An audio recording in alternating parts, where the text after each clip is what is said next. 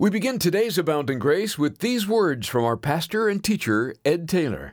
So often, I think we settle for far less than what God has for us because we choose to do things in our own strength, in our own energy, in our own wisdom. And you always know it's a danger sign when you begin to think, I need to figure this out, or I need to control the situation.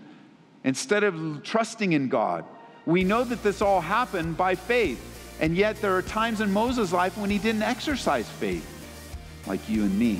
This is amazing grace. This is unfailing love. That you would take my place.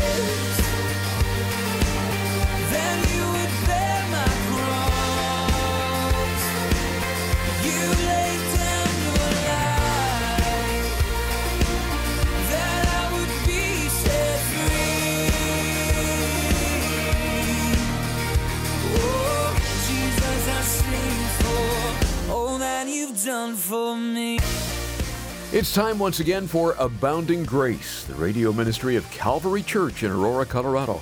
Pastor Ed Taylor is taking his time through the very rich and highly applicable 11th chapter of Hebrews.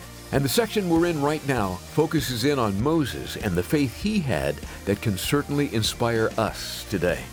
We'll learn that part of his journey would involve forsaking Egypt three times and making the decision to follow God.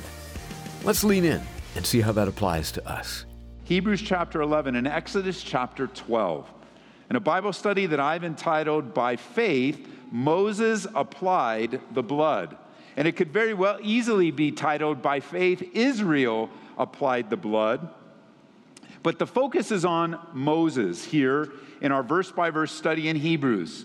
We're in one of the most exciting chapters in all the Bible, what's known as the Hall of Faith. Not the Hall of Failure, but the Hall of Faith. And this section of the Hall of Faith surrounds Moses and his glorious faith that was in him and around him and came through him. Moses' life started out in a miraculous way. There was an order given to kill all the baby boys. Far worse than abortion, this was infanticide. And remember, the midwives got involved, and Moses' life was spared. And they, in order to try to save his life, they put him in a little ark with the, uh, in the area, the reeds of the Nile, to try to save his life. Pharaoh's daughter comes, sees the, his, her court, sees the little baby, and, and calls for someone to take care of it. And then Moses' sister's there, and was like, man, he gets to be raised by his mom for the first five years of his life until he was weaned. And God just miraculous, one after another after another. God can do the same thing in your life. That He can work in the miraculous, the unexplainable. You, you see one thing, God sees another. And we'll remember, we remember today the miraculous work of God around Moses. After about five years, he spends the next 35 years in the court of Pharaoh.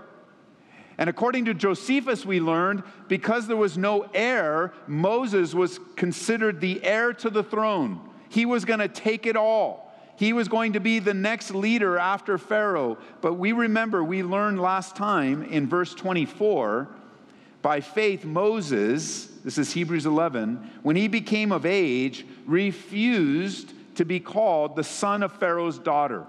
He rejected all that Egypt had to offer him. And notice instead, he chose to rather to suffer affliction. And we asked the question last who in their right mind chooses affliction when the whole world is offered to them? And we learned it's the man and woman of faith that chooses to identify with Jesus Christ in his affliction and the affliction of the people of God. He resisted the passing, it says in verse 25, pleasures of sin. He chose to suffer affliction than to enjoy the passing pleasures of sin, esteeming, remember that word means to weigh in the balances.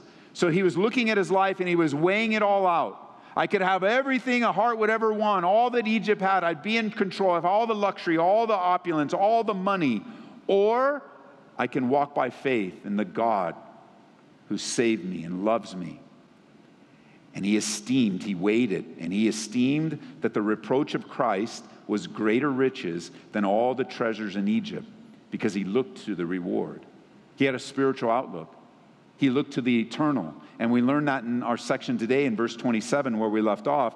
By faith, he forsook Egypt, not fearing the wrath of the king, for he endured as seeing him who is invisible.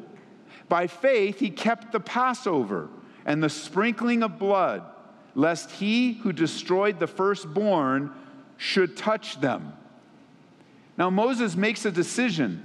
He has 35 years in Pharaoh's court, and then he senses the call of God upon his life. And you can see this in Exodus chapter 2. You can just jot it down. In Exodus chapter 2, we watch Moses see two people fighting a, Hebrew slave and an Egyptian. And the Bible says that he looks to the left and looks to the right, and he decides, I'm going to take this into my own hands. And he kills the Egyptian and tries to bury him. What the Bible doesn't say is he looking up. The Bible doesn't say he sought God's will.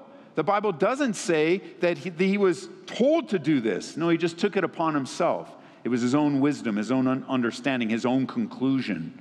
Well, the next day, the Bible says, and I'm paraphrasing, the next day he sees two Hebrews fighting one another. And as he goes to break it up, they stop him and go, What are you going to do? What are you going to do to us? You're going to kill us like you killed the Egyptian? And he's like, Oh, no. And the Bible tells us that he runs away to the backside of the desert, to Midian, which is present day Saudi Arabia. And we learn a few things here in this second 40 years of Moses' life. He acts premature. He does the right thing, breaking up a fight, but he does it the wrong way. He, he acts in delivering a Hebrew, but he does it the wrong way. He's doing it in the power of his own flesh and his own strength and his own wisdom. And it's interesting to me to watch Moses here that in the power of his own flesh wasn't capable of even burying one Egyptian. Why? We see God wanted to bury the whole army of Egypt later on, and he does that in the Red Sea, but that was by his Spirit.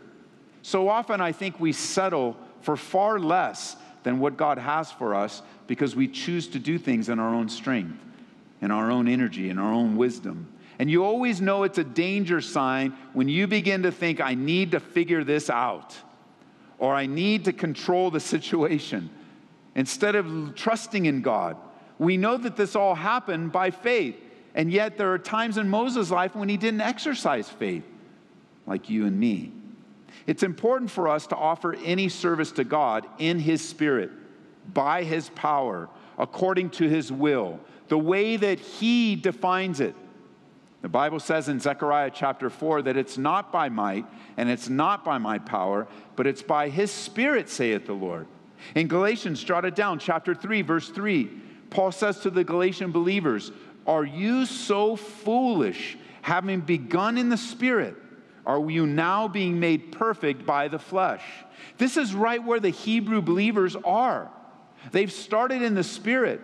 But because of the pressure, because of the difficulty, because of the warfare, because they are beginning to look backwards, they're, they're beginning to wonder if they made the right decision. They're entering into the realm of backsliding. They've lost everything. They've lost family, they've lost friends, they've lost social status, they've lost the formalism of Judaism. They're beginning to look back, and the temptation to finish in the flesh is there. And so Moses runs away after taking things into his own hands. And he's in Midian for 40 years in a place of relative anonymity. And you know, that is a way that God does equip men and women. He, he takes us away alone for a season of anonymity. He did that with Saul of Tarsus. He does that here with Moses. Even Jesus spent many years in anonymity. We don't know what happened in those years that were not everything that happened in those years that preceded his adult ministry. There's that time of formation. And um, so many want the limelight today. So many people want to be known, but what God wants is for you to know Him. And many times He'll take you alone. And even those, as I was praying, just feeling that sense that people are feeling alone. In that time of being alone, it's a time of pressing into the things of God where you may not be able to be surrounded by people right now, God is in the midst. He's asking you to draw near to Him, and the Bible says He'll draw near to you. A greater time to dig deeper into the things of God, a time to develop your prayer life. So notice in verse 27, it says, Now, by faith, Moses forsook Egypt. Now, again, let's go back to verse 24. You might have already marked this, but I want you to mark it if you haven't. This is the path of Moses. You ready? It says in verse 24, mark the word refused. That's where it starts in Moses' life. When given the opportunity to take everything, he refused. In verse 25, mark the word choosing. He goes from you refusing to choosing. And what did he choose? He chose to suffer and also to resist sin. Not only that, verse 26, circle the word esteeming. So now he's weighing everything. He's made a choice, he, he's refused all the riches of Egypt, which led him to make a choice to choose affliction, which now leads him to esteem everything as he comes to that place and go, was it really even worth it? Well, let me see. I'm going to esteem and weigh is the reproach of Christ, what is that valued against all the riches and treasures of Egypt? Well, he knows that it's more valuable because he looked to the reward, which brings us to the next word. Circle the word forsook. Forsook.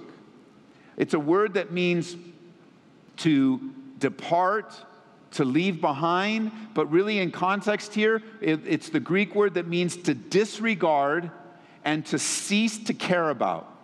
He forsook Egypt not fearing the wrath of the king, for he endured, again, as seeing him who is invisible. He's looking to the reward. He sees the invisible. Like Abraham before him, he's looking for the city whose builder and maker is God. He knows that this earth is not his home. He knows that the Egypt is not going to last forever, that the riches of Egypt don't compare to the eternal rewards of obeying God. Now, this forsaking Egypt Sounds simple enough. But like many passages in the Bible, scholars and commentators like to argue and disagree about when this exactly happened. What does the word forsake mean here? Well, we know it can't be the first time he forsook Egypt because he had just, he had just killed the Egyptian. When he found out others knew what he did, he ran for fear of his life. He wasn't talking, dealing with Pharaoh at all. And this one says he's dealing with Pharaoh. So the first physical forsaking of Egypt, uh, this doesn't apply because he didn't deal with Pharaoh at all. Or it can't be the time that he leads the children of Israel out of Egypt when he was 80 years old because they left in haste. And there he stood toe to toe to Pharaoh. And he wasn't afraid of Pharaoh at all. He stood in the strength and the power of God. And so, when is this forsaking? What is this exactly? When did this happen? Now, remember, whenever we have a question of the Bible and the text, we always have to remember the context.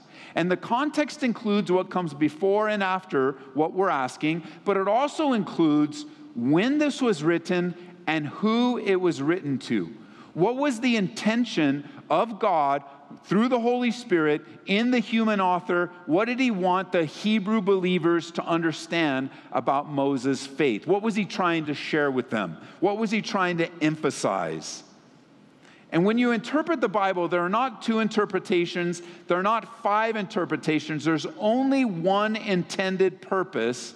Now, you might have an interpretation, I might have interpretation, but we could both be wrong because God's interpretation could be totally different than ours. So, what we're seeking is what did God mean when He wrote it to the people that received it? So, the Hebrew believers living in the first century, dealing with all the warfare and difficulty of losing everything they've ever known for the sake of Jesus Christ. That was the choice they made. They chose to receive Messiah, the fulfillment of all their promises, which meant they lost their worship environment, their community. To you, it would be like you lost your church. They lost their family because their family turned on them and said to them, You know, you're not even, you're not family to me. Look at you got hooked up with those guys. That's not the truth. And because you're not following the truth, we want nothing to do. And because of that, they also lost their social status. In many places, they lost their source of employment. They were unable, they were ostracized. Some would even say they were excommunicated and they're tempted to go backwards. They're tempted to go back. They're like, I'm weighing it in the balances. And what the Holy Spirit's saying is when you remember Moses, remember that he made an internal choice before he ever made an external choice. He chose to forsake Egypt in his heart long before he left Egypt physically. And that's what I believe he's saying here. Listen, church, you need to make a choice internally before you ever make the external choices. So many times, so much energy and effort is wasted on trying to change the outside of a person. But until you change the inside of the person, all the outward changes are temporary and really irrelevant. Now, I think being a good person and making good choices is a wonderful thing. Uh, I'm not minimizing that at all. But the Bible says, unless a man is born again, he will not see the kingdom of heaven. It is an inside job. If you keep running to this choice and that choice and this choice and that choice and trying to tackle, tackle down all the problems in your life without first making an inward choice, you're going to be a very frustrated person. The forsaking has to happen inside. You need to learn to disregard. You know, we've been saying this, and I'm saying, I'm repeating it over and over again. Hey, Egypt can't have my kids. Egypt can't have your kids. We just can't have that. Egypt cannot have our kids. But can I say this? Egypt can't have our church either. We need to be in this world, but not of this world. And Egypt can't have you. Egypt can't take you, can't captivate you. And how does that happen? You've got to make a choice. It's an internal choice. It's not a pastor from the pulpit, it's the Holy Spirit inside of you, empowering you. You're resisting the passing pleasures of sin, church, by faith. How do you choose affliction? By faith. How do you refuse to be the heir of riches? By faith. How do you esteem the riches of Christ more than all the money in the world? By faith. How do you choose? And again, you might be new here. You go, What are you talking about? Egypt. Egypt's not around the world. No, Egypt in the Bible is a picture and a type of our culture, of the world that we live in, the pressure of this culture. The Bible says that we have a threefold enemy we wrestle against the flesh, that's our old sinful habits. We wrestle against the world and the devil. And if you don't make a choice to forsake Egypt in your heart, then you're always going to have a little bit of Egypt in you. And a little bit of Egypt is never satisfied. And you've got to make the internal choice. Three times Moses forsakes Egypt. He goes to Midian for 40 years, he leads the nation out, but then there's that primary forsaking it's the one that all of us must make. You see, the other two can't happen without the internal primary decision to follow God and forsake all others. It started somewhere along the way in verse 24 where he said, "You know what? I don't I don't want to be the next Pharaoh. I don't want to be Pharaoh's daughter's son.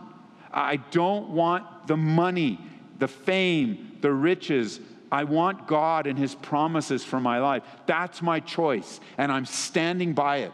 That's my choice. See, God is looking for a church that can make the same decision. It says, By faith he forsook Egypt, not fearing man. He didn't fear the wrath of the king. The only thing the king could have over him was death. And he knew long before Jesus taught it that death will not stop the believer, and death does not stop the church because there's the resurrection that's promised to every true believer. And he decided that I'm not going to fear man, I'm going to fear God. And he endured. Circle that word endured. It's not the familiar word that we're used to. When we think of endurance, perseverance, we think of that Greek word hupomone, and that's the word that you bear up under the weight or the load of a situation or a person, a hard thing. That's not the word here. This word here is different. And this is where the English translations sometimes fail us because there's only one English word that tries to cover so many things. And here, this, there's a nuance of this Greek word that doesn't speak of bearing up under a load, but rather, this word literally means to stay strong, to be firm, steadfast, and I like this to hold out.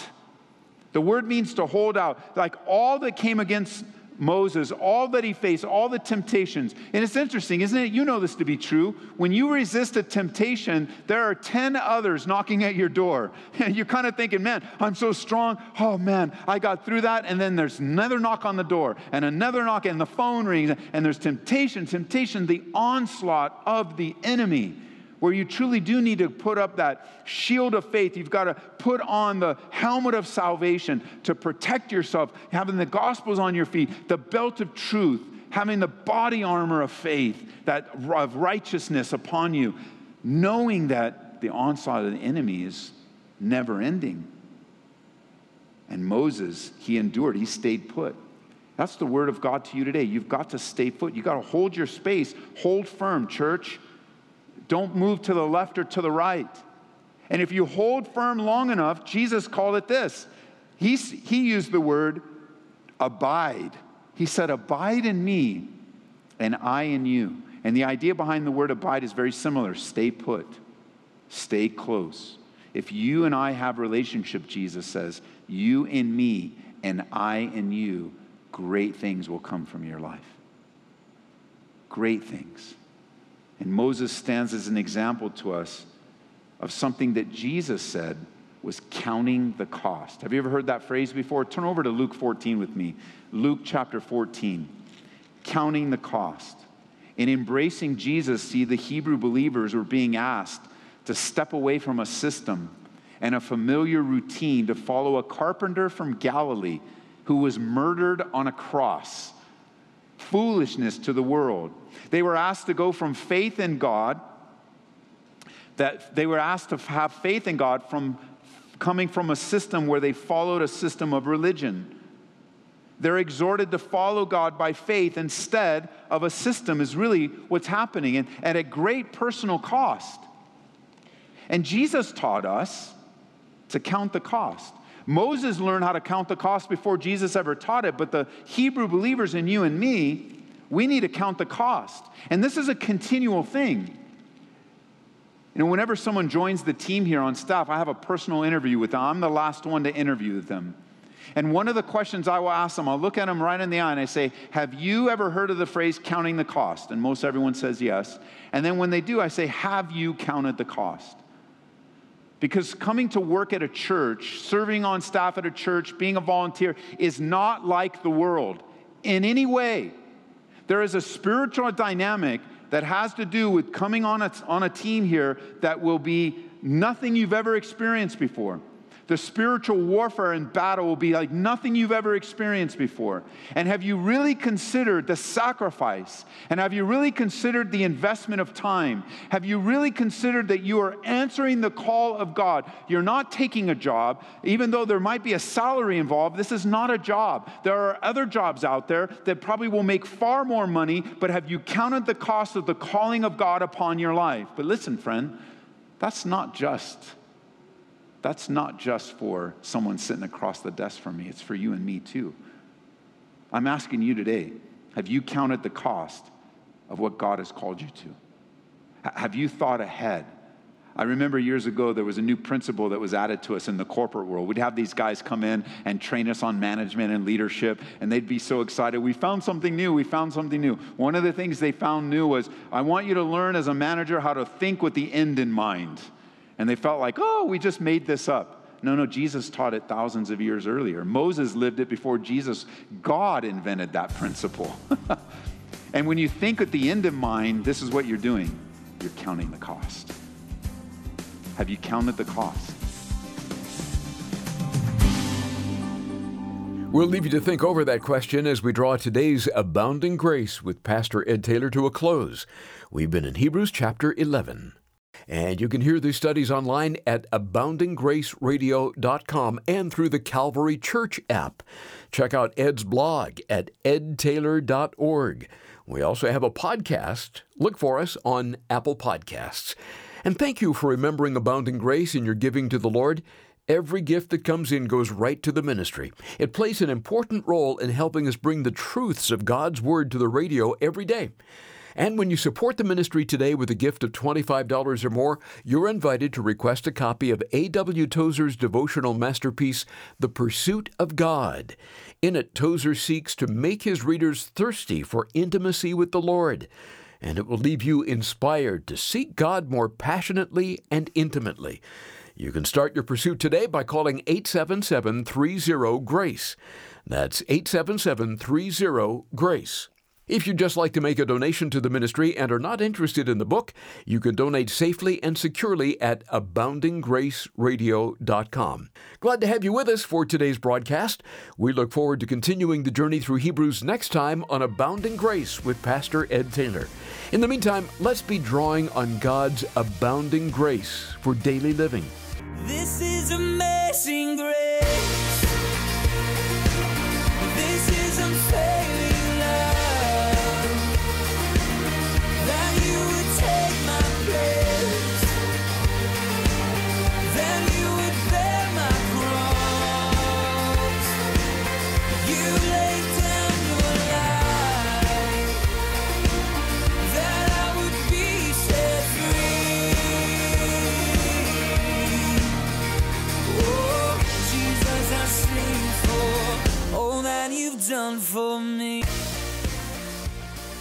Grace is brought to you by Calvary Church, Colorado, here in Aurora.